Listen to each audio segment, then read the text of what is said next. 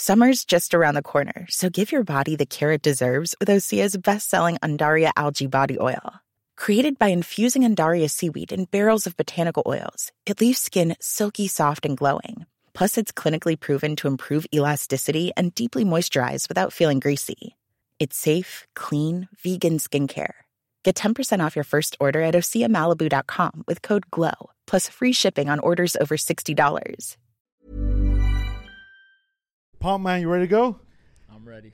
Dude, I was. It, it's so funny you're wearing. I think gray because my first question was, "Is black your favorite color?" Because I, there was one time I looked at a couple interviews where you were wearing a suit, and I think you said, "Fuck this, bro. I'm just going Nah, gangster a style." costume. 2018. It was. Yeah, I uh, up until 2017 or so, uh, pretty much my entire career, I just wore uh, black T-shirts and uh, zip-up hoodies. Like that's like the Silicon Valley. I thought it was like a Steve wears- Jobs. I'm not gonna do the turtleneck, Not necessarily Steve Jobs, just like I, I think uh, it started when I was at Facebook. Uh, everyone would wear black T-shirts if you were a product manager, Ah. and like it was just easy. So like if it's easy and you don't have to think about it, you just keep doing it. And then in 2018, I was like, oh shit, I'm gonna start talking to all these uh, uh, Wall Street guys. They don't wear T-shirts, and so uh, I remember saying to myself, like, if I'm gonna go in the room, the only way to make them think I'm like them is wear the suit and tie. Wear suit and tie. And so then I would go on TV, suit and tie. I'd go to meetings, suit and tie. And uh, every day I put it on, and I'd say like I got the costume on, like I'm ready to roll. And then once uh, once Bitcoin hit, I was like, all right, I don't need to wear this anymore. dude that's it's funny you said costume because so in vegas i i made a, a, a deal that i would wear a suit and tie every single day Okay. and i wore it for a year and a half and it felt like armor after because i'd wear it from i'd be hustling all day to, to the nightclub at night but there's certain power to the suit and tie thing you know that i see that i see it happens when i look at your interviews right because i'm like okay, i'm preparing for you i'm watching your stuff everybody like they kind of forget the man and they just want the knowledge. Mm-hmm. It's the vibe I get because everybody's like, "Fuck, we don't want to know about this guy. Just give us the money thing, money." And I, I don't know if money brings that to people or mm-hmm. the investment side of that. When you're being interviewed, do you ever realize, like, dude, nobody want, like, like wants to know like my favorite kind of food or anything? Like, it's so intense, man. Wow, I don't want to talk about that stuff. I have a friend. Uh, we get dinner every weekend, and the joke between me, him, and our wives is uh, no chit chat. Really? What's the point of chit chat? Like I go places all the time. People are like this, this. Whatever. I'm like, what, what's the substance, right?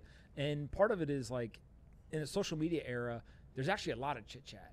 Right. If you kind of if you just scroll through an Instagram feed or on Twitter or whatever, people talking about all kinds of nonsense, right? But it's like when you find someone who's like high insights uh, per minute, you're like, that's the person I want to spend time with. And so when we have dinner uh, with this friend, but also in other uh, conversations in my life, it's just like, how do you optimize for insights per minute?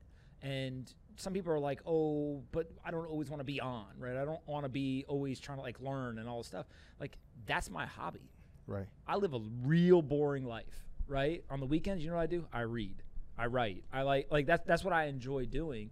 Uh, my wife, thankfully, is the same way. But like, I don't have some like crazy hobby where I'm like, you know what I want to do this weekend? I can't wait to go out on the yacht. like, So we're not gonna see Pump at the clubs, no? no, I, I, I to this day I've been to one club one night in Miami. It's just like that's just not my thing. And the reason I went is because it was a business partner was like hosting the event, and so I made a deal with them. I was like, look, I'll show up, but I'm only gonna be there for 30 minutes. Right.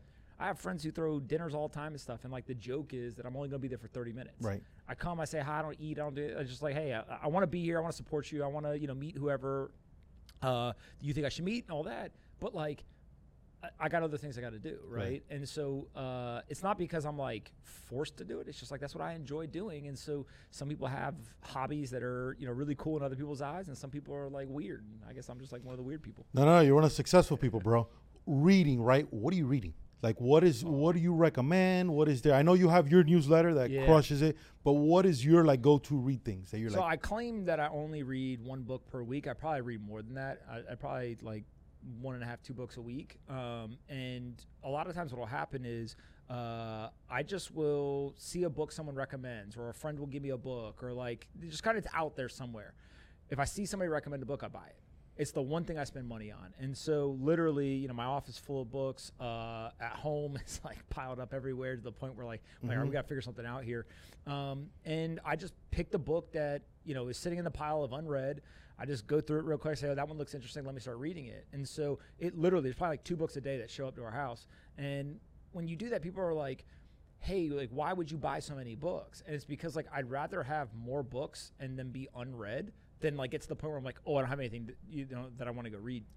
And so, from the types of books, uh, it's usually either books about people, it's uh, some sort of nonfiction, like business type book, mm-hmm. um, or I enjoy reading about uh, specific events as well. So, there's books that have been written about you know certain years or, or, or time periods or whatever. Uh, I don't read any uh, fiction books. Um, I just am not interested in it. And then I have like a very specific process that I go through when I read the book. So uh, I read the physical book. I used to do audiobooks, but now I'm back. I just read physical books. All right, all right hold on. Let's stop right there. Okay. Marcus Aurelius book, which I saw you, yeah, with, yeah. which is a lot of people are talking about. Okay, so let's go through that. So I'm an audiobook guy, mm-hmm. but the smart people like you, first of all, I should have I should have given a disclaimer that your smartness up here, I'm very down here, bro. So you're gonna have nah, to it's inverse. You know, I'm telling you, bro. Trust me, you're up here, right? I want to go through that process. So now you're doing physical, which is the yeah. which is the way it's meant to be, right? So that Marcus Aurelius book, talk to me about that. Okay, so first thing you do, you grab it. Okay, now what yeah, do we so do? the reason why I read the physical books is uh, a friend gave me a book about maybe now over a year ago or so. Uh, handed me a physical book and was like, "Hey, you should read this book." And I sat down and I tried to read it, and like I'm not ashamed to admit it, I couldn't read it. Not because I can't read, thankfully, right? But like I literally couldn't concentrate. I was checking my phone every two seconds. I was yeah. looking on the computer. I was like, put it down to go get some food. Like I was just like, what is wrong? Why can't I sit and read this book? And I realized that like part of it was like a, a digital addiction, right? Like I wanted to get on Twitter. I wanted to see what people were talking about. Maybe I'm gonna miss something, right? right. Another part of it was just like I didn't practice that skill set or like that muscle. And so I was just like, all right, I have to sit down and have to do this. And so what I used to do is I used to listen to audiobooks on like 2x speed. I just mow through them. No way. The problem is I wasn't really retaining a ton of the information, and I couldn't go back and actually look at notes or anything like that because I'd be doing other things while I was listening. I'd be working out, walking, whatever. So I said, all right, I'm gonna like uh, commit to the physical book. So I get the book, start reading, I highlight, and I'm very liberal with the highlighting. Like if I see something that's you know even par- partially interesting, I highlight right. it. And yellow highlighter, yellow. Different colors. Different colors. Yeah, yeah. What do the colors mean?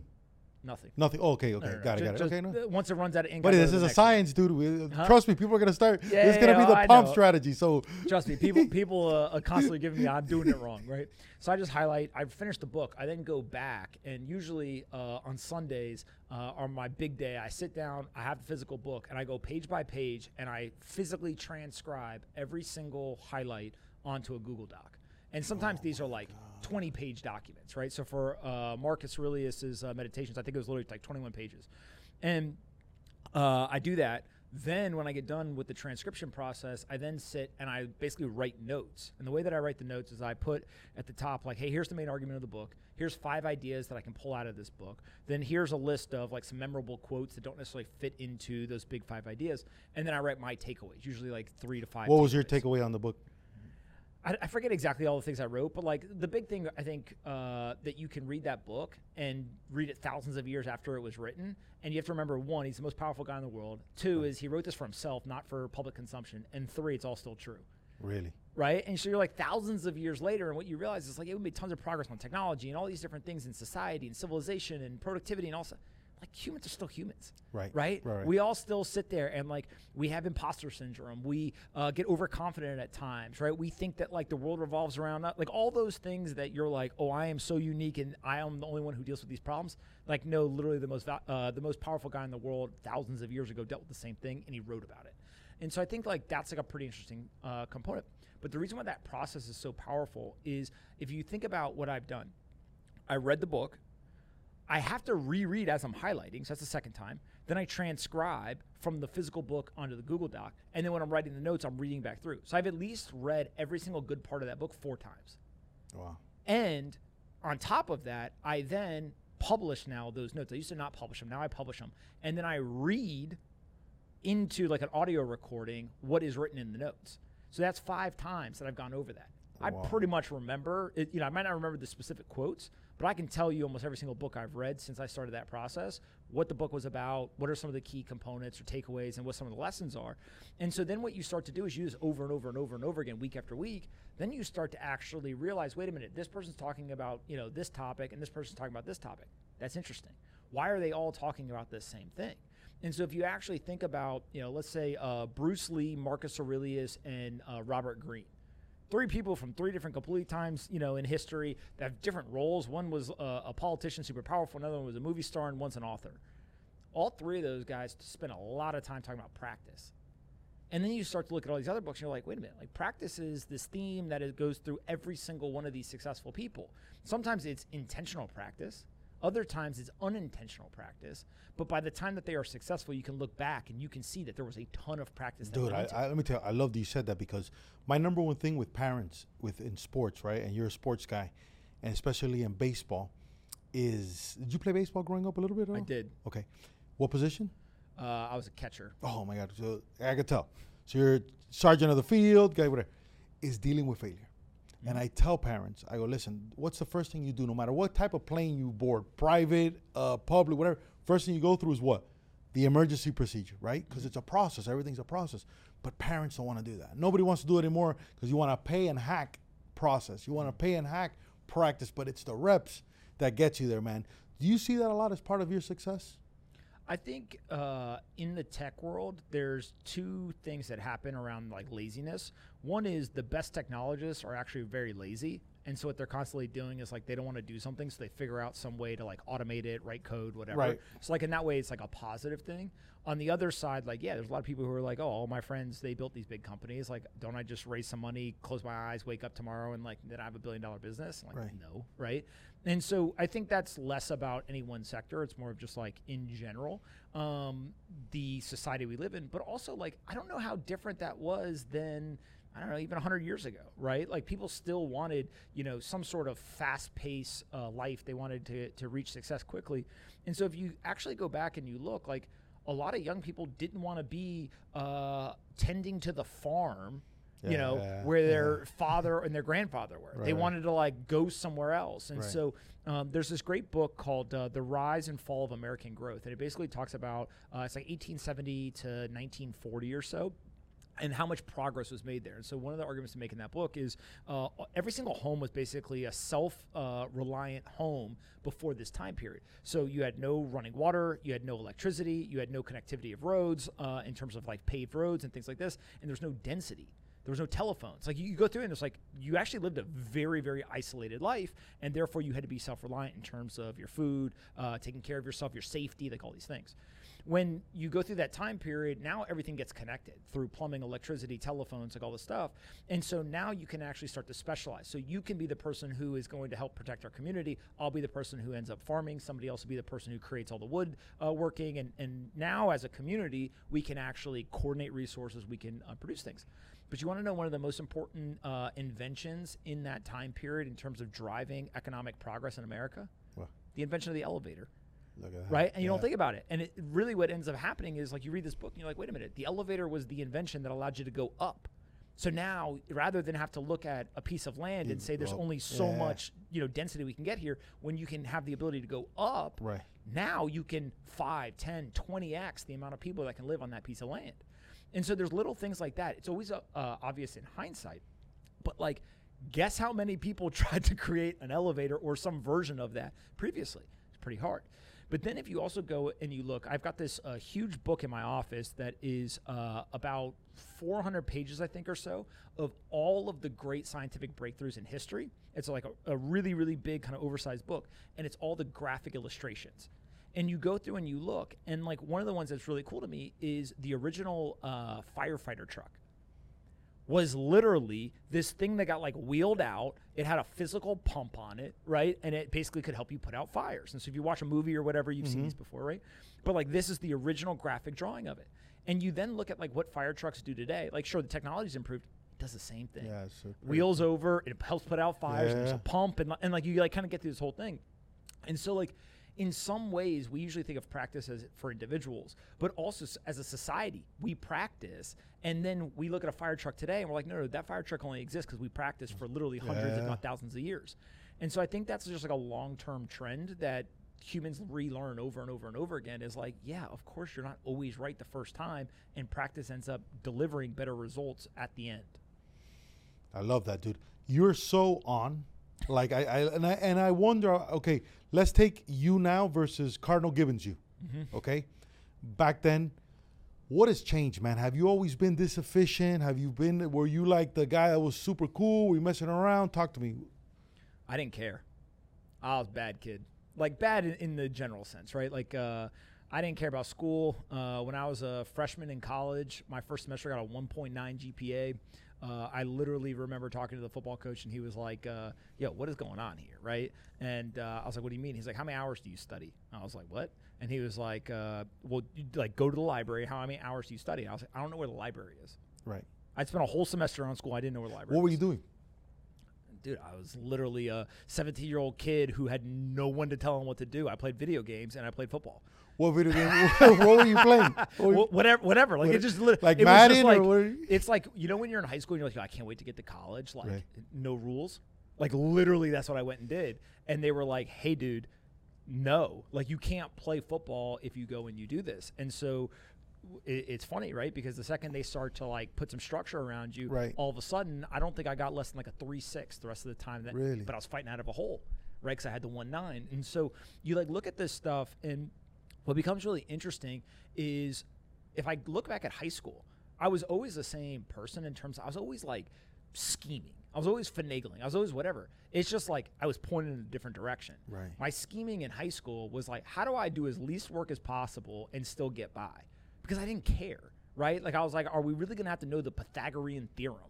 No, I don't. Fuck the shit. Pythagorean theorem, bro. I don't care. That's Like, the I worst of all theorems. I literally don't care. But there was classes where they uh, they would have stuff. So like I remember there was a, a U.S. government class. Right, I paid so much attention. I sat in the front row. I was like locked in. I was like, "This is the real shit of This life." is what I right? like. Like, okay, this is this is interesting to me. And uh, years later, a kid who is my brother's age uh, texted my brother a, a photo, and he was like, "Yo, your brother is one of the answers in a multiple choice question for this dude's class." And so I was like, that, "That's crazy and weird." So I asked my brother, like, "Yo, talk to the teacher." And he was like, Yeah, he was like, We never could understand why your brother was a complete shithead essentially everywhere else, but he would come in here and he was locked in. And it was like, That interested me. And so when you think about it as like everyone who I am friends with who is super successful, they just are like, I can figure this out, but it's what are they focused on?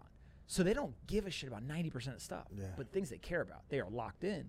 And so I have this like uh, uh, theory that a lot of times whenever I'm facing a problem, uh, I call it jumping the chessboard. So a lot of people are like, "Oh, play chess, not checkers," right? Which okay, whatever. But if you think about it, usually actually the biggest breakthroughs in my career have been like, "All right, I'm on this board. What if I just jump off this board onto a different board?" Like, what's kind of the out of the box way of thinking about this? And what happens is like that's what I used to do. I did it in high school, I did it in college, whatever. And so in high school, it's like, yo, I'm a junior, only seniors allowed to leave campus. How could we sneak off, get lunch, and come back and not get caught? Right? Or like I tell the joke all the time, the first time I ever skipped school is we went and we got the Lil Wayne Carter 2 album. And then me and my friend, Cameron, we got in a car and drove back to the school and sat in the parking lot and listened to it because we didn't know where else to go. The- Like idiots. Listen, you haven't dropped that on any interview you've done. Pull it up. You haven't talked about the Lil Wayne thing. I love Right? it, dude. I love it. I uh big shout out to Mike Mendez, by the way, our boy Mike Mendez. He told me you better give me a shout out, so I'm gonna give him a shout out right now. He's fantastic. He's the best, dude. I want Mendez Fuel, I was on Uber Eats. the other day. Yeah. I was like, let me start firing off some orders. Dude, Mendez, I was there today. I got some water. I accidentally walked into one of his gas stations. I shot him a picture. Said, "Brother, here's your place right here." So cool, man. Your relationship with pops, your dad, right? You're one of the guys that's known as Anthony, which is very rare. They don't hit you with the Tony, right? But I think he's a Tony because they talk to Tony. How are you similar with him? How did he help you when you were being a shithead and all that stuff? Yeah. Was he was he a dick about it? Was he cool? Talk to me about that, man. Uh, so I grew up in a family of five boys, and so when you have five boys in a family, like there's only one way to rule the house, right? Is uh, there's no hey we're going to talk about things or any of that stuff.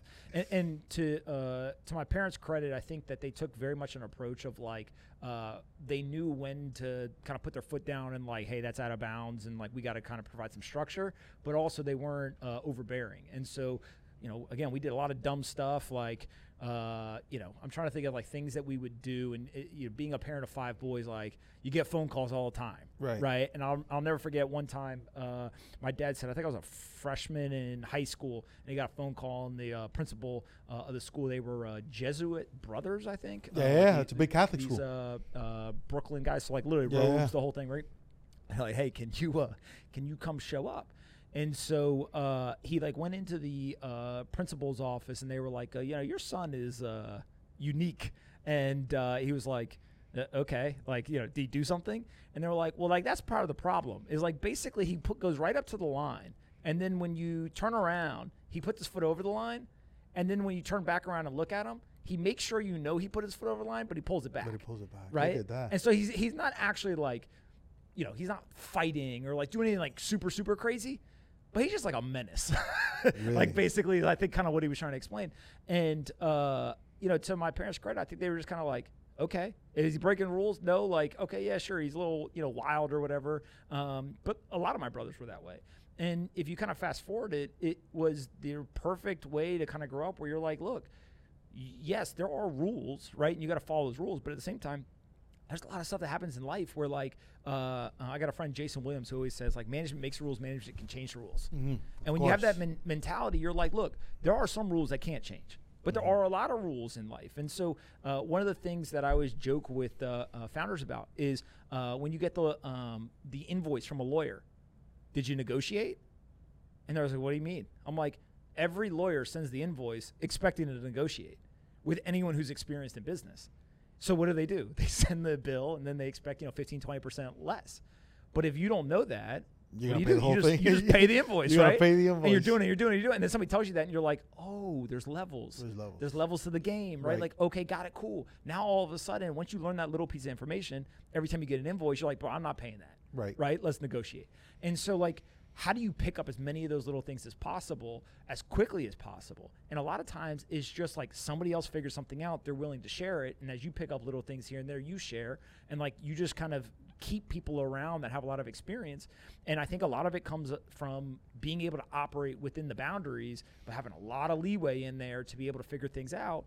And you just start to realize, like, at the end of the day, everything's humans, right? It's that. literally all humans. I love And that. You're negotiating every day. And now I don't think you're going to go to, you know, Publix and negotiate the price of the carton of eggs, but I do think that there's a whole lot of other things in life that you can just literally talk to people and whether it's around price, whether it's around uh, the way something operates or whatever, it's just that's how life is and, and, and the faster you realize that the better off you are. Pump football. Did you love it? Was that your passion? How how were you practice? Were you one of those guys that was trying to do the least and do the most in the game? Talk to me about that. Um, so I had uh, two phases to it. Uh, when I was, fr- I'd never played football before. I, I think I played like half a season of tackle football. My parents were very much like, you can't play football until you're in high school. Um, and so I played uh, baseball and basketball my entire life. In high school, I think I was the only person in our high school that played football, baseball, and basketball. Really? Uh, all every year until I, I graduated. Um, and I'll never forget. Uh, I went to uh, freshman year. They had been like working out all summer, like all, like there's like a whole pipeline, all stuff. I just like showed up, and my mom brought me, and she was like, uh, "Here's football field. Like, go tell me you want to play football." Okay, I went out there, and so literally, I remember like one of the first practices. Uh, you know, you're like a young, scrawny freshman. They're like, "All right, we're gonna punt the ball. The punt return's gonna get practice. Like, run down there and try to tackle him." sweet. I'm, you know, above average athletic, Right. and like I can just go hit them. Like, like you don't care. I'm Like, no, that's the point. I'm like, awesome. Ran down, and uh, a junior on the football team literally clotheslined me. This dude, EJ Roscoe, he was like probably like 6'1", 250 pounds. He just stuck his arm out and just clotheslined me. And I remember being like, oh boy, like maybe next time, lesson learned, like don't run into that. Yeah, right? yeah. So you start to like learn very quickly. And so my freshman year, I didn't play. I don't think I played a single down. I don't think I won in a game. Never played football before. I was figuring all this out. By the time I was a sophomore, I was uh, playing on varsity, um, and it was just like I was just obsessed. I was like, "How do I get better at this?" Right? And so I started working out. I started to go and do all the running things. I spent a bunch of time trying to learn from the older guys, like all this stuff. And so uh, throughout my entire football career, uh, I wanted to do everything. I remember literally getting in an argument with the coach one time. Uh, the uh, quarterback had gotten hurt. I was like, Coach, I can play quarterback. And he was like, No, dude. And I was like, Coach, give me the ball. I will play quarterback. And so there's um, a, uh, a highlight tape uh, that I sent out to college coaches where I pretty much knew at some point, like, okay, I'm getting good at this. Uh, and I, I don't think I, if I remember correctly, I think I tied the state record for interceptions in a year when I was a junior. Nice. Which was, okay, we're on the way. And then some kid went and he broke it that year. And so I remember being like, oh, again, it's outside of our league, outside of this. Like, there's different levels to this. Um, but when I was a junior, that's when I realized like this is the ticket out of here, right, is I don't have the grades to get into some of these schools. Um, but I started to talk to Ivy League schools, started talking to Patriot League schools, started talking to the coaches at Duke, and uh, June Jones was at Hawaii, and like all these different schools. And I was like, oh, these dudes are literally going to get me into this school because of what happens on this field, not what happens in that classroom. Yeah. And like, whether it's right or wrong, whatever, like that's the way the system works. You better make sure you get into one of these schools. Um, and so I ended up going to Bucknell. Uh, and like you know, it's easy to go visit in the early uh, uh, fall when it's nice out and all stuff. And then you get there and it's snowing sideways, and you're like, oh shit, Yeah, what did I do? Um, but yeah, that, that was the whole thing. And really, it just came down to like, if I can get into one of these schools using this as the ticket, I don't think I ever was confused, like I'm going to go play in the NFL or anything like that. But when I did it, I, I took pride in it. And so it like very much went from like, I don't know how to do this to like, hey, I want to be good at I this. be good at this. Um, and so it, it's something I had a lot of fun doing and it got me into school. So like it did its job. dude, like I see you football something where you're you're like head on a swivel, right? Then you go to the military, head on a swivel also. That's like crazy. Military life, was it what you expected? Was it like were you like, oh my god, what am I doing? Or you're like, you know what, this is gonna help me in the long run. there's no like black and white when it comes to that stuff, right? So uh, I was 17. I graduated a semester early from high school. Uh, I went to basic training Because you were smart? training. So you graduated early because you were just smart? No, because I needed to get out of there. Yeah, really? I was like, yeah, yeah, yeah. it's, it's funny you say. So I, I'm gonna talk to a kid today. I get kids reach out to me all the time. As a kid, tenth grade. His mom's telling me like he doesn't want to go to school anymore. Like he wants to be an entrepreneur, but they don't know what his dad. I think Yeah, has it's, like hard, it's hard in high school to do. So that, uh, yeah. I'm like, but you said you had to get out of there. So I, I was uh, a junior. I knew I was going to go play football. Like I had enough interest where it was like I don't know if I'm going to go play at Clemson, right, or like at Alabama. I don't think that's going to happen. But like I may go play at Duke down the street, or I may go to Brown or Right, right. Or, or like whatever, right. And so I felt pretty confident like I was going to go somewhere. The signing day is in February. But if you're going to graduate, you got to kind of pre-plan it. And so I went to them and I had read a bunch about football players who had graduated in uh, December of their that senior reading, year. dude. That reading. and, and I was just like, that sounds cool. Like, why are they doing that? And it's because they would go to the college campus in the second semester of their senior year of high school. They would get a bunch of credits done so that during football season, as a freshman, it was a lighter load because they'd already done some of the work. And so it was like a nice, easy transition into college. I was like, that sounds cool. Problem was, uh, I didn't know what I was going to do. And some of these schools, like Duke was a good example, they were like, hey, man, we like you. I don't know if we're going to have a scholarship for you or Right. you're going to be a walk on. Right. Like, we got to wait to signing day to see. Maybe a guy that we're going to give a scholarship to doesn't take it. He goes somewhere else, the spot opens up. Right. Right. So I was kind of like, uh, uh, uh, what do they call it? like on the bubble, if you yeah, a little iffy. That's too iffy. Yeah. And so I graduated. I was literally working two jobs, uh, Quiznos and Chick fil A. Uh, and I was like, bro, I'm going to work every day. Like, shit was fun. It was cool, whatever. My friends are in school. I'm like, you guys are suckers. I'm making money, whatever. making money. And then I looked around one day and I was like, holy shit, if I don't get out of here, like I could, I literally, there's a 35 year old guy who's working next to me at Quiznos. And like, I'll, I'll never forget, he walked in and uh, hit this big bandage on his hand. And this, this is literally insane. And I, and he was kind of like one of those guys where you're like, hey, man, like, we're, we're, I'll talk to you at work, but like, I'm not going to hang out with you on the weekends. and, uh, and I was like, what happened to your hand? And he was like, my girlfriend stabbed it or something. Like he said something like something where I was like, "Oh, bro, you live a different life than This me. Like, like that's yeah. not even a worry in my Yeah, life, yeah. right? Like, all right, like I hope you're okay, but I'm gonna try to figure something else out." yeah. And so uh, there was a military recruiter who walked in. They had like these little pamphlets or whatever there. I remember just being like, "Yo, what, what's up with that?" And he kind of gave me like a quick pitch or whatever. He walked out, and so I ended up going uh, to see him. And I just remember walking in and be like, "Yo, y'all need help." and being like, "Yeah, dude, this is a recruiting station. Mm-hmm. Like, we definitely should talk." Right. And at the time, they were paying twenty thousand dollars signing bonus for anyone who joined. I was a seventeen-year-old kid. Like, You're gonna pay me twenty thousand dollars to go shoot guns, jump out of planes, like, do- And get in Done. shape, stay in shape. The whole. but thing. your parents got to sign off. Oh. Went to oh. my dad. He was like, "Bro, I ain't making this decision. Go talk to your mom." And at first, she was like very against it, but I think she kind of warmed up to the idea of like it's gonna be discipline, you're gonna get all the structure, whatever. And we figured out how I could go do it and still be able to go to school in the fall for uh, freshman year. So I did that uh, freshman sophomore year. Everything's fine, but I'm doing football. I'm going to school, and then I've got to do the reserve duty which is like kind of a little bit of a nightmare, right? So sometimes I would go like Friday to reserve duty, then go to practice Friday night, then go to the game on Saturday, then after the game go to the reserve duty, and then on Sunday go to the reserve duty. It was just like a, it was a nightmare. Um, and so I go through all that. Then when I was a junior, uh, two weeks into school, they call me and they're like, "Yo, you're going to Iraq," and I was like. yeah, I'll catch y'all later. Like, good luck, right? Like, let me know how it goes. Send me photos. Nope, you're going. And uh, I had to withdraw from school, got deployed, spent a year over there, came back. Uh, three semesters had passed, and now all my friends were leaving school. Wow. Right, so they're all graduating. I'm now back on campus, and I always credit. Uh, there's a lot of guys that I went over there with who uh, there's like three buckets. Some guys, you know, did fine in transition back. Some guys were real, real screwed up, and then there's this like middle group where like it wasn't super easy, but they they kind of got through it.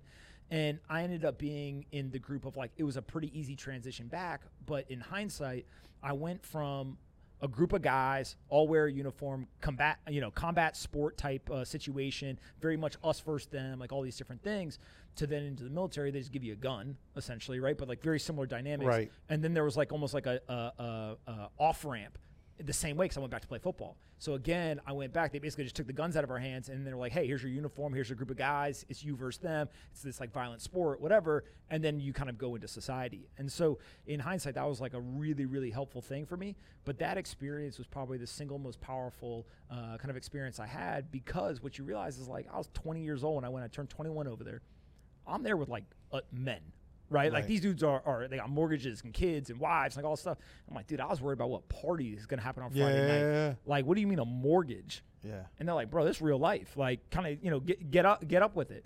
And so when I went back to school, I took it very seriously then. Um, and that's when I was like, oh shit, all these kids run around, you know, just getting drunk all the time and everything. Like, I want to have fun too, but like, there's something after this. I got a shot clock here. I better figure something out. The the talent you have for finance and all that. Did you know that was coming? Did that are you just applying the same principles to this thing now? How did how did that treat you? Because you're like the guy, bro, and people. Like I said, people don't small talk you. It's literally, hey, we, we have our man Pomp here, and it's like, Pomp give us information. Boom, boom, predict. da, da, da." Talk to me about that, man. How did how did you start getting comfortable in that? What what intrigued you about that? I literally just read a lot and I talk to a lot of people.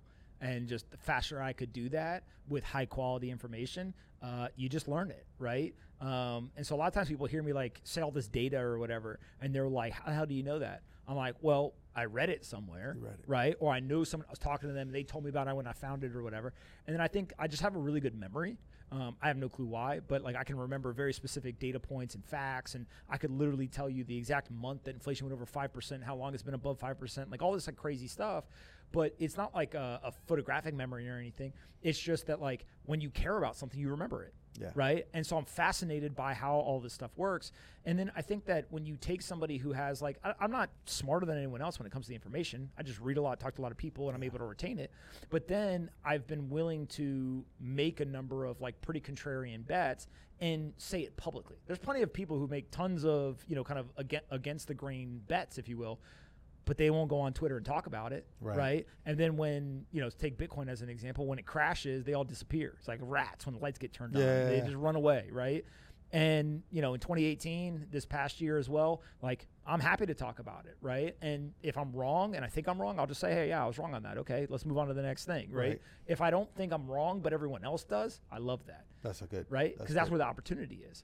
And so um, I've told this story before, but there's a guy on Wall Street, legend, managed over 100 billion dollars, uh, built this massive asset management firm. Everyone respects, you know, when he talks, they listen. And I went to go see him in 2018 uh, with my friend Mark Yusko, and I'm sitting there talking to this guy. 15 minute meeting. We're talking about Bitcoin. He he don't give a shit. Like he's just like, yep, nice to meet you. Okay, great. Basically took the meeting because of Mark, right? Talking to him about his kids or whatever. He goes, okay, thanks so much. We'll think about it. Like, see you later. And we walked outside, and I could tell that Mark was a little bummed. And, and I was like, "You good?" And he was like, "He was like, yeah, you know, I thought he was gonna be more excited about it." And I was like, "No, Mark, I, I, I'm pumped right now. That's the opportunity. This dude is the old guard. He doesn't think this is gonna work. I don't see it. If it works, that's where the new folks can come in and Thousand arbitrage this before Yeah. he ends up figuring it out. And so you just got to have a balance between like you got to understand the the fundamentals and the principles of, of timeless investing and all that stuff. But if you also can then be kind of in tune with some of the new stuff, you just kind of sit and straddle that line. And so I, I say that people between the ages of like 28 and 40, probably like we didn't have cell phones growing up, but we got them in high school. So we got them literally close enough to the point where like we could use them. Yeah. But I remember like Life on before, yeah, AOL yeah, and my mom and dad are like, get the hell off the internet. I'm trying. My friend's supposed to call me, right? Right, Or right. vice versa. Like, so it's just I, I don't know. It's just timing and just use what you have, you know, to your advantage. dude. To now that you have like Elon retweeting you or talking to that, when that happens, are you like holy shit? Or are you like oh, it's about time? No, definitely not about time. Um, no, I mean, look, it's uh, you know what Elon's probably doing when he does that? Probably taking a shit. Right. right? like, guess what? Everyone does it, right? They're playing on their phone, they're in the Right. bathroom or whatever. Then they're like waiting at uh, in an elevator. They don't want to talk to anybody, Mm-hmm. so you just pull out your phone. Like, it's become this like uh, uh, like veil where now you don't have to interact with people in Right, public. you just pull out your right. phone, right? You're waiting in line at the coffee shop, pull out your phone, pull out your phone, right? That's probably what he's doing right. right? Is he's got a couple minutes, he's like bored or whatever, so he just pulls out his phone, he scrolls through and he and he retweets it or whatever. And so um, I, I, I tend to think that like we over index on how important these people are online, but we under index how important they are in like the real world. So if you think of Elon's a perfect example. Everyone is obsessed with Elon on Twitter and like, did he reply? Did he do this, this, whatever? Like, who cares? Nobody cares about that, right? Right. In in actual reality. But in the real world, like the dude is the goat. I went and I looked at the numbers. He has averaged a multi-billion dollar company every single five and a half years for 30 years. Yeah. It's insane, right? No one in history has ever done this before. Crazy. And so when you look at that, you're like, man, we should probably celebrate more what he's actually doing in the real world and care less about like what tweet he had or whatever. Yeah, of course. And you just go across all these industries, it's the same thing. And so you just got to remember like Twitter's not real life, Instagram's not real life, whatever. Use it, use it as a tool, but be able to put the tool down, right? Which goes back to kind of being able to literally, I, I have this challenge to people. I say, take a physical book, sit down for one hour, don't touch your phone. And be honest with yourself, could you do it? Yeah. Most people can't. That's hard. You said in an interview once that to reach strange, strange people, weird people, you can't be serious. Your ability to enter social media and be you, right? Not too many people can do that Because they're scared. Because they're scared. They don't want to be vulnerable, whatever. Have you been scared before? Did you talk to yourself? Listen, I'm excited to talk about this because for me personally, with me, and I get this with so many people. I shared like an example that with my dad beating the shit out of me when I was real young, I'm wetting the bed at the age 13, 14, which is not normal. Mm-hmm. But I didn't know it was that. Mm-hmm. So I felt that if I started talking about that and that's happening some other kid, they'd be like, oh, wait a minute, this. And it's helped a lot of parents to like, I'm doing that to my kid now to stop, right? But you now coming on with social media, with a show, and with all this stuff, man, how has that helped you? Were you like, I'm born for this? Did you adjust? How did you feel about that? I mean, there's multiple ways to think about this. Uh, one is if you talk to uh, me, uh, my wife, my brothers, like people around us, like maybe we should be a little bit more strategic about some of the things that we do. Because I mean, there's definitely times where like myself, one of my brothers, whatever, like just tweet something and then like immediately like, yeah, yeah, yeah. Like there's- if you tweet, hit the tweet button, then you get a phone call immediately. Right, we all got notifications turned on for each other. Like, yo, yo, yo, what, you good over there? Right, and so like, there, there's not a lot of strategy that goes into that type of kind of like offhand stuff. Right. Um, but there's a ton of strategy that goes into like the more thoughtful content. Um, and you know, the number one golden rule of Twitter is like the dumbest content goes the most viral. Right. So like you tweet something stupid, it's going. going. You spend three hours trying to craft the perfect tweet, and it a dud, right? Right. And so like you just got to kind of say like, hey, that's the internet, that's the algorithm. Um, but in terms of uh, also like thinking through all this stuff, it is wild to me.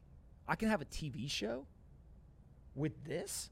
Yeah. Like I could literally compete with ESPN, Yeah. with CNBC, with all these people. Like, yo, they fucked up. Like they shouldn't have let us have They phones, right? they like, right? Like when you think of it from that perspective, Yeah. it's like, man, that's pretty powerful. Yeah. Now, what do you do? How serious do you take it? What's the end goal? Like, like there's a lot of nuance in there, um, and there's a downside. There's a huge downside to it, right? Right. So, um, you know, th- there's uh, a bunch of things that I used to do, and over time, I realized where the downsides were, Got and it. I pulled back. So I don't talk about certain things online, right? And most people like don't talk about politics. I don't give a shit about that stuff. But like I don't talk about like super personal things, Right. Because it just th- there's no upside to it, right? Um, I don't tweet photos from places that I am while I'm still there, That's smart. Obviously. right? Because it's just like a, a, physical security thing. Right. And so like you like come up with all these like little tiny things here and there, which is like what makes you comfortable. Right. At the same time, though, like I have met more people on the internet that are super high quality than I would have met anywhere else. Absolutely. And now what I realize is I have this like immense leverage. I think it's a Naval has this idea of like capital code or media are the three like leverages that you can use in the in the digital age. And so I don't think I ever understood uh, the leverage that media provides until I started to build a lot of companies and do all this stuff. And then I would get on the phone with somebody and they're like, "Bro, I know you." Like, I, I, uh, hello, right? Like, Right, like, who right, are you? right. And like, no, dude, you don't understand. For five years, I've been following you. I know everything about your life. Right. Oh shit. Okay. Little weird. Same time, super powerful. And so what you realize is, is one to this, like, it's like one to many communication, and you get this leverage. And so you want to use the tools, right? I don't think it makes sense like I'm gonna get off the internet, not use a Right. phone, like be a monk. But at the same time, you just want to do it for the right reasons. Right. And so one of the, the trajectories a lot of people go through when they're getting onto the internet, right, whatever that means today, is like if you're doing it for the likes, that's the dopamine hit in in the early days. Got it. Eventually, you hit a tipping point. You're like that shit don't matter. Right. Now it's easy to say when you got a lot of followers, a lot of you know engagement, and like all this stuff. But like you just begin to realize like my life is not any better if I get you know ten more followers or whatever. Instead, what you start to realize is like, no, I would actually take a smaller audience to have the right audience, to have the people I want to engage with, because the bigger the audience gets, the percentage of trolls gets bigger too Yes. right? yes. The, you know, you, the, the scrutiny gets bigger, like all these things. And so, if you go and you talk to a lot of folks who have their real names and their real identities online, and you said to them, you can have the same exact success that you have today, but you could have done it pseudonymously. I think most of them would say they do it pseudonymously, but it's hard to run that experiment. Dude, it's like those players. There's certain players, the athletes that we know that were good, but they can walk down the street and nobody bothers them. Yes. And there's other ones that can't go take two steps because it's, so it's exactly what you said there. Our boy uh, Dave is coming back with DDTG, Davey Day Trader Global. I think it starts March 1st, man. What do you think of, of, of that? That's hilarious. That's funny. What's your take on uh, on DDTG coming back? I don't know anything about that specifically coming back, but uh, during the pandemic when Dave was trading stocks, uh, I loved it. Right? I mean, to one of the beautiful things about uh, art and about media is uh, you're trying to break through the noise, right? You're trying to stand out. You're trying to kind of cut through all the nonsense. Right. And one of the things he kept saying over and over and over again was stocks only go up. And now, by the way, Warren Buffett says the same thing. And so does all these other people. Now they're talking about 30, 40, 50 year time frames. Right, right. Right? He was talking about like, no, literally just always goes up. now, if he had said stocks always go up when they're printing money, I don't think anyone would have had a problem with it. But Right. again, is it all about having the pinpoint accuracy and fine print, or is it about getting your message through? Getting right? message. And so I remember two specific moments. He went on CNBC, had a cigar in his mouth, and he was like, "I'm the king of Wall Street." And people in the legacy uh, financial world, where, where they were literally eh, like steam coming out of their ears, Yeah. right? And they were like, "Well, who is this guy? What does he think he's doing? Whatever, whatever." But it was like, no, you don't understand. Literally, this guy just showed up and he's making a ton of money. Right. Because he understands something that you all won't admit. Right. You all still think that you're some genius because you're picking stocks. He's literally like, just get long and loud when they're printing money. Yeah. And he was right. Yeah. The second thing was he was picking the letters uh, of out of the uh, That was the Scrabble best. That was the best. right? And like you know, I, I did a podcast with him. He was like, "They didn't see me coming." Like, no shit, right? like you're literally taking random Scrabble letters out of a bag and buying tickers. Yeah. But again, it, it, it was a perfect way to articulate or visualize this thing he was saying, which was like, these people are printing money and stocks will just continue to go up until they stop. Right. Now, if you look at it, he walked away pretty much when he should have, Right, right? right, right. And so, like, the return. That's it. I mean, look, the guy's a good market timer. He's coming back pretty much after everything drew down. Smart, right? smart dude. it- it's pretty easy if you get out at the top and come back at the That's bottom. That's how you do it. That's how you do it. you come You know, back when the team's stacked. If it- not, it be- you take the year off. Now, the one thing I will say is in 2016, I think it was, I wrote a blog post about Barstool. They had raised uh, a little bit of money from uh, Peter Chernin and the Chernin Yes. Group uh, at a $15 million valuation. And people were, thought I was nuts for this. But I wrote this thing, I said it's going to be a billion dollar company. And everyone was like, ah, this is crazy, whatever. Now, again, fortunate, I was in college right when they were hitting in, in the Northeast, right? And kind of you could see You- how, and you understood how the crazy Yeah. the audience was, the blackout tour. They would come to the campus and people go nuts and like all this stuff, right? So you knew the engagement was real, the fan base was real, like all this. Uh, and it was very clear. And even Dave would say, like, Right. There was checks laying around the office that were uncashed. Like he was like, I'm not the business guy. Like I'm definitely the content guy. Right. And so they were bringing in professional help to, to come and uh, and do that. And so as they were doing it, I said, look, if they execute this plan where they bring on other talent other than just Dave, if they go into other verticals than just this like hardcore sports angle, if they can professionalize it with an executive team, if they can do all this, like it's gonna be a billion dollar company. Yeah. Now I think it ended up being six hundred fifty million dollars. But I ended that piece and I was like, as long as Dave doesn't sell too early right? And so, like, that's the one thing. I, I love Dave to death. I think he's literally probably uh, the media pioneer of this entire generation. Yeah. People hate that. Like, they hate that guy, right? They want to yell and scream at him. The mob wants to come after him, whatever. But, like, name somebody else who has stood there when the mob's coming at him and he's just been like, I'll talk about it. No, and spitting facts left and right. Okay, Right? let's talk about it. Yeah, yeah, yeah. And I think he'd be the first person to say, like, he's not always right. Right. All these companies, right? All these kind of new age digital media companies, there's YouTubers, there, there's things like Barstool Sports, there's even like The Ringer or whatever. Right. When you look at them, like, it's just a level of authenticity that you can't get on television or you couldn't get in the newspaper or the magazines because now what happens is you're giving the talent the direct communication to the audience. There is no producer sitting there saying, like, oh, don't say that, or here's the talking points, or here's this. Like, I mean, I don't remember if, if you remember during the pandemic, like Dave was doing like the unboxings. That was the best. That was the best. I mean, you are a star if you can turn the camera on and for three to four hours hold people's attention and open up boxes of packages. Yeah, yeah, the best. You're a star. The best. Right? The best. And so when you see that, you have to say to yourself, like, whatever critiques you want of people, all this stuff, like that is the new media world. Yeah. Is the stars don't want to be on television anymore. Yeah. They want to have a phone or a camera in their face and they want to just say, just film me. I'll take care of it. And that's what we see. And now there's all these viral stars all over the place and stuff. Right. And what you realize is when you democratize it, actually the internet's better at finding the stars than the producers or the bookers were at putting people on television. And so Yes.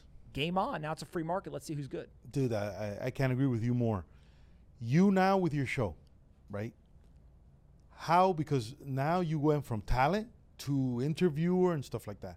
How's talk to me about your process as an interviewer, as a podcaster. How do you think about that, or like your prep for that versus when you go on?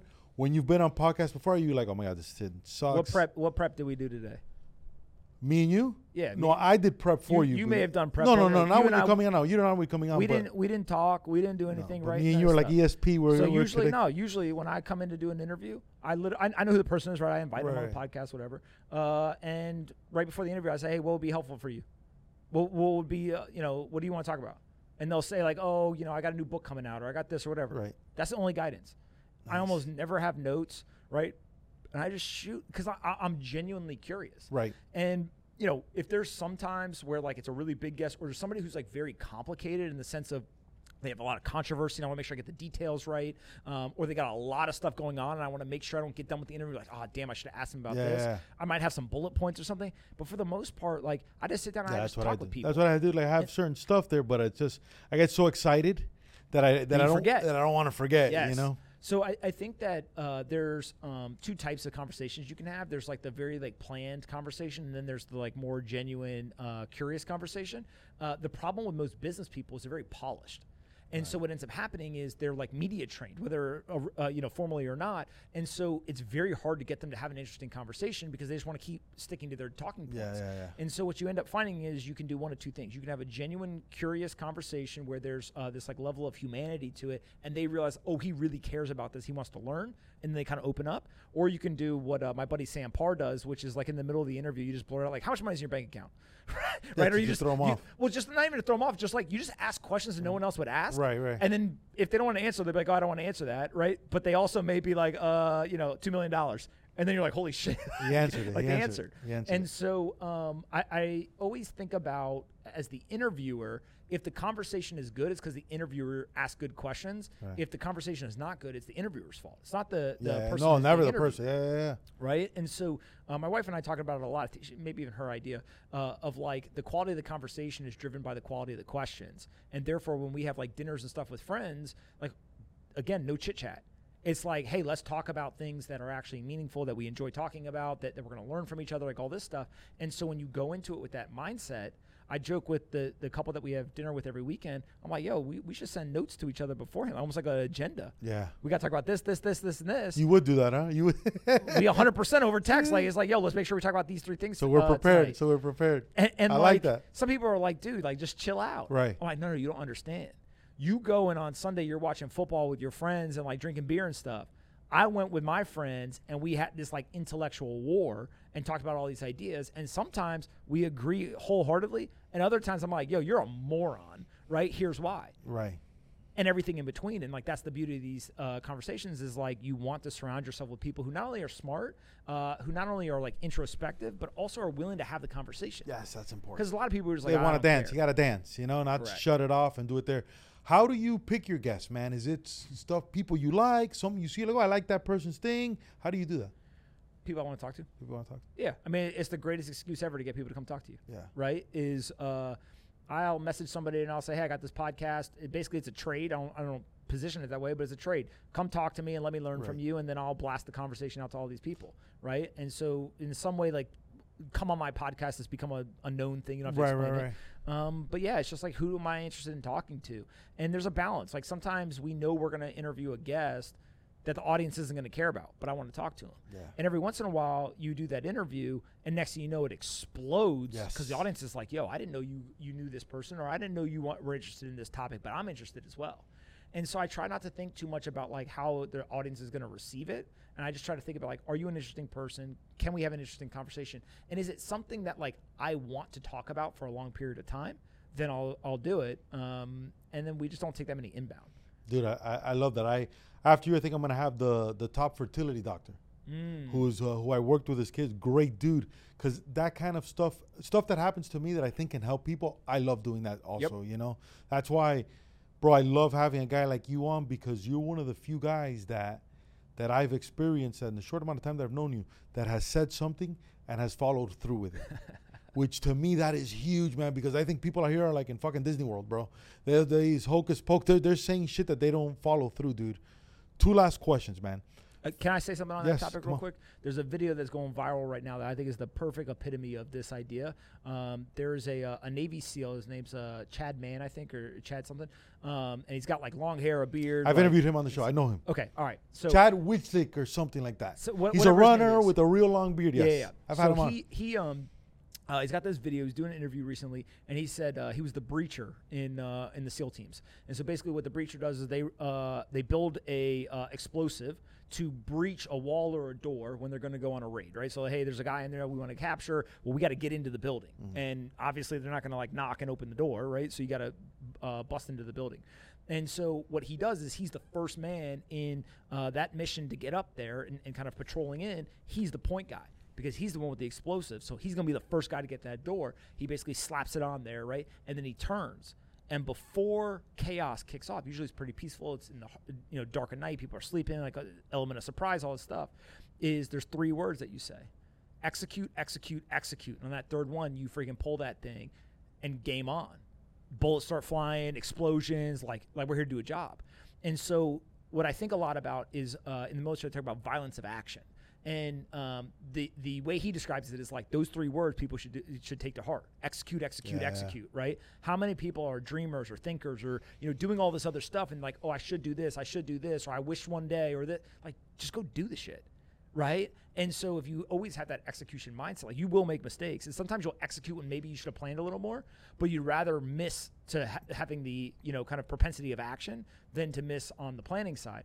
And so I just think all the time now, ever since I saw that video, I was like, man, execute, execute, Yeah, execute, yeah. just keeps you going. He's he's interesting, dude. He uh he does running and and he's he's awesome because he runs and outruns everybody, but he does it like in regular clothes. You know, like Bro, if you're if you're a Navy SEAL breach man and you're on the point of the patrol, you ain't exactly gonna just retire and sit in a recliner. like these people, it's just it's just crazy, bro. He is crazy. You have a big event coming up. Talk about that. Yes. Uh, oh, uh, Lyceum, Miami. So on March 4th in Miami Beach, um, I basically just went and got a bunch of people who've been on the podcast before, a couple uh, special guests. Um, The OnlyFans thing's making a lot of noise. That's a good move, bro. I like that. So uh, yes, so we have uh, a bunch of investors, business owners, like people who I think most folks would say, "Hey, this this is uh, what I would expect." These are people I've seen on podcasts or some of our more popular episodes, things like that. Uh, and then we have uh, four of the top earner adult stars uh, in history um, that are coming on. I don't know exactly where they rank, but maybe they're like four of the top 50 or Right, whatever. Uh, two of them are probably top 10. And what a lot of people don't realize is these are people who have built companies, who have investment portfolios, etc. And so I was thinking to myself, I'm like, how can I find someone who is completely outside of like the traditional But it's business what you talked about. Remember being outside the box. Correct. And uh, and surprise people with intelligence, results, all these different things, and like really hammer home the point. Like entrepreneurs and investors can come from any walk of life. And so uh, one of the, uh, the people, the the, uh, the guy on the panel, is actually uh, a friend of mine from in my early twenties. Before he went and did all this No stuff. way. And so I was talking to him, and he's like, "Dude, like, there's no better industry of people who think that like they don't have any business or, or investment acumen." And he knows the top folks.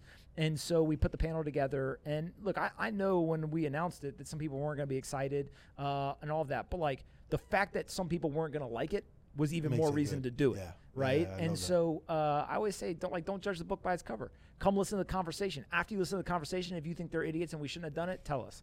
But before then, I love that. To favorite, favorite type of music? You mentioned rap- Lil Wayne. rap Rap. music, who yeah. who do you like the best? Man, everybody. Jay Z is probably my favorite. Uh, you have a favorite Jay Z song? Anything that comes to mind? Nah, I, you- uh, I would say that um, the most recent thing he's put out that I really liked was not even his song, but uh, DJ Khaled's "God Did." Jay Z's got a whole verse on there. I probably listened to that like a thousand times. Really? Uh, right. Yeah, I like um, I like a lot of his earlier stuff when it was a little bit less mainstream and- Right, and, he was kind of right. a little bit more raw. Um, I Lil Wayne uh, grew up listening to a ton of his stuff. Um, and then th- there's uh, there's like certain songs like I think Macklemore uh, has done a fantastic job. Probably doesn't get the respect that he uh, deserves. Yeah, because he goes a little funny and stuff like that. Um, and then there's this guy. Uh, he, he's gonna laugh that uh, that I mentioned him, but there's this guy Mike Stud. Uh, who played Ex-Duke baseball, play- ex-Duke baseball player, yeah, yeah, yeah. So uh, he, um, uh, I think he goes uh, just Mike, Just or, Mike. or, or Mike. yeah, just He Mike. Just Yeah, Mike, and his Mike. handles are like it's just Mike. And uh, uh, uh, I love his stuff for three reasons. One, uh, I've trained my daughter. I turn it on, she starts dancing. She loves it, right? So like, okay, cool, we're good there. Two is I actually enjoy the music. It's kind of uh, uh, very um, uplifting and positive and all that kind of stuff. But the third thing is uh, he's innovating around the business model of music. So it's a lot of subscription. Um, it's a lot of uh, he goes direct. Uh, he records all of the music wherever he is. So if he's in Airbnb, if he's at home, if he's in a hotel room, whatever, he brings basically the ability to record there. I love that. And he doesn't go to the studio. He's just like, yo, when creativity strikes, Let's I go. fucking record, Yeah, right? yeah. And then he'll put out songs. Like he may just drop a random song. He doesn't have necessarily like, here's an entire album. I put it together. I've got a label. We're gonna put it out. Like do all. No, he's just like, yo, I'm going straight to the fans. And then you look, and it, he sells out his concerts and shows, and he's just building this whole movement of people. And it's this magical thing of like, you got to have somebody who's talented. You got to have somebody who understands the internet and kind of the digital tools and all Right, that stuff. right. But you also got to have somebody who's willing to take risk. And he was willing to do this before pretty much anybody else was willing to do it, and it's working. And now I think other artists are going to start being like, start "Yo, doing that. I want to do that. I want to bet on myself. I want to have the direct connection. That's way more powerful over the long run than working with the label." Which is what the comedians are doing. Our boy Andrew Schulz did the same thing with YouTube and all that stuff, which is which is amazing. I do the same thing with my speaking too, like like what you said. I literally I'll ask the person, "Oh, you booked me to speak, perfect. Give me any points, whatever," and then I just go. I don't have notes or anything. I Yes, just yes, go yes. right from the heart. So it seems more natural. You know, that you don't have to like read off of it and stuff like that. Pomp, you're the guy, man. I am so grateful you took the time to do this, dude. You're a man of your word. I I'm I'm I'm such a fan of yours and any help I can be. I always ask the guests at the end, man. One question for me. Anything I can help you with? One question. One question: Do you know the uh, cheat code in uh, Ken Griffey Baseball and Sega Genesis or Nintendo 64? No, but I No, kn- Nintendo 64. I didn't play. I didn't have. Here's my Oh, I'd story. have Video games, you then. dude. You destroyed me. You destroyed me. I do know that this is before your time. How about this? Do you know? Nobody in this room is gonna know this. Do you know up, up, down, down, left, right, left, right, B A, B A, select, start, select, start? Do you know that? I don't know what that one specifically is, but that's basically uh, That's Contra. That's Ah, Contra, which is an old. Nintendo game. Yeah, kind of yeah. like Mike Tyson was 007. That was a code. The first game we ever had was um, uh, the duck shooting game in Duck uh, Hunt. Nintendo. Du- duck, Duck Hunt. Hunt. Yeah, with a little gun or whatever. So I skipped all that because my my dad didn't believe in any of that. So I Yeah. had to go to my neighbor's house to do that. But yeah, we had that. Then we had Sega Genesis, and we had like two games. Uh, Shinobi was the big Sega Genesis game. That was the, the, the Chinese the, the ninja guy. Yeah, That was yeah. We, big. we were obsessed with those, and then uh, Nintendo 64. I remember my brothers and I. We would literally get in fist fights over uh, uh, Ken Griffey Jr. Baseball. That was the thing, huh? The Ken Griffey Jr. baseball. Do you still play video games could- now? because we had the uh, cheat codes. We would go on the. You still play now or no?